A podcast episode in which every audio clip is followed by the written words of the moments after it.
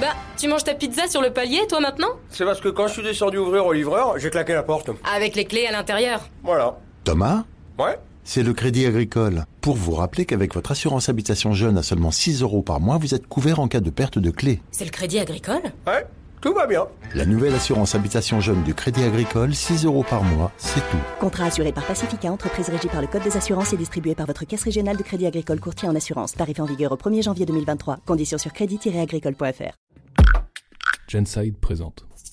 Pourquoi il ne faut surtout pas souffler dans le vagin de sa partenaire? Pendant un cunilingus, vous pouvez être tenté de varier les plaisirs. Après la langue, un petit souffle d'air chaud peut donner des sensations différentes. Mais attention, ne soufflez pas trop fort dans le vagin de votre partenaire. Vous risquez de vous retrouver aux urgences. Pourquoi? Eh bien parce qu'il existe un accès ouvert entre le vagin et l'abdomen. Et oui, Surprise Si vous ne le saviez pas, ne vous inquiétez pas, vous êtes loin d'être le seul. Pour que vous soyez calé sur le sujet, on vous explique tout. L'air peut passer du vagin à l'utérus, puis aux trompes de Fallope, et enfin dans la cavité abdominale, et pour être plus précis, dans la cavité péritonéale. À ce moment-là, on parle de pneumopéritoine.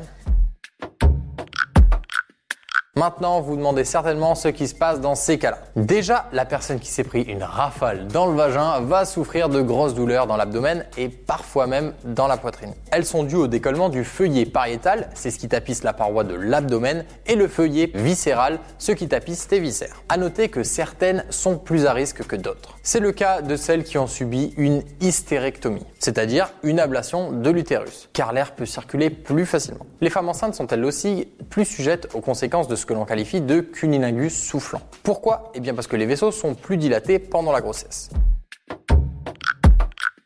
On vous l'a dit, peu de gens connaissent cette connexion entre l'abdomen et le vagin. Alors forcément, personne ne se doute que de l'air peut circuler de cette manière. Alors quand ça arrive, les femmes qui consultent ne font pas forcément le lien entre les douleurs et le cunilingus ou le rapport sexuel. D'autant plus que l'air peut mettre plusieurs jours à s'évacuer. Dans le cas où elles font le lien, il peut arriver qu'elles n'osent même pas dire que les douleurs sont arrivées à la suite du sexe oral. Pourtant, il n'y a pas de gêne à avoir, ce n'est pas un accident anodin et il faut tout de suite en parler si quelque chose ne va pas. Heureusement, les médecins connaissent plutôt bien ce trouble. Et lorsqu'une patiente se plaint de douleurs à l'abdomen ou à la poitrine sans qu'il n'y ait de diagnostic antérieure ou de chirurgie récente, ils posent rapidement la question du cunilingus soufflant. Et ils font bien de se renseigner parce que la situation peut être très grave et causer des embolies chez les femmes enceintes.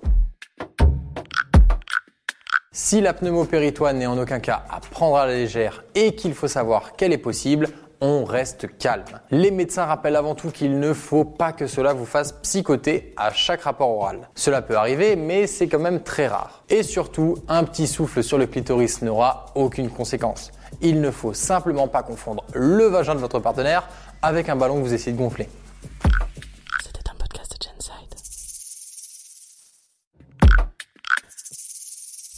Avant de partir, attends, j'ai juste un truc à te dire. Viens découvrir notre podcast de Culture G, Mourir moins con. Tout est dans le titre. C'est facile.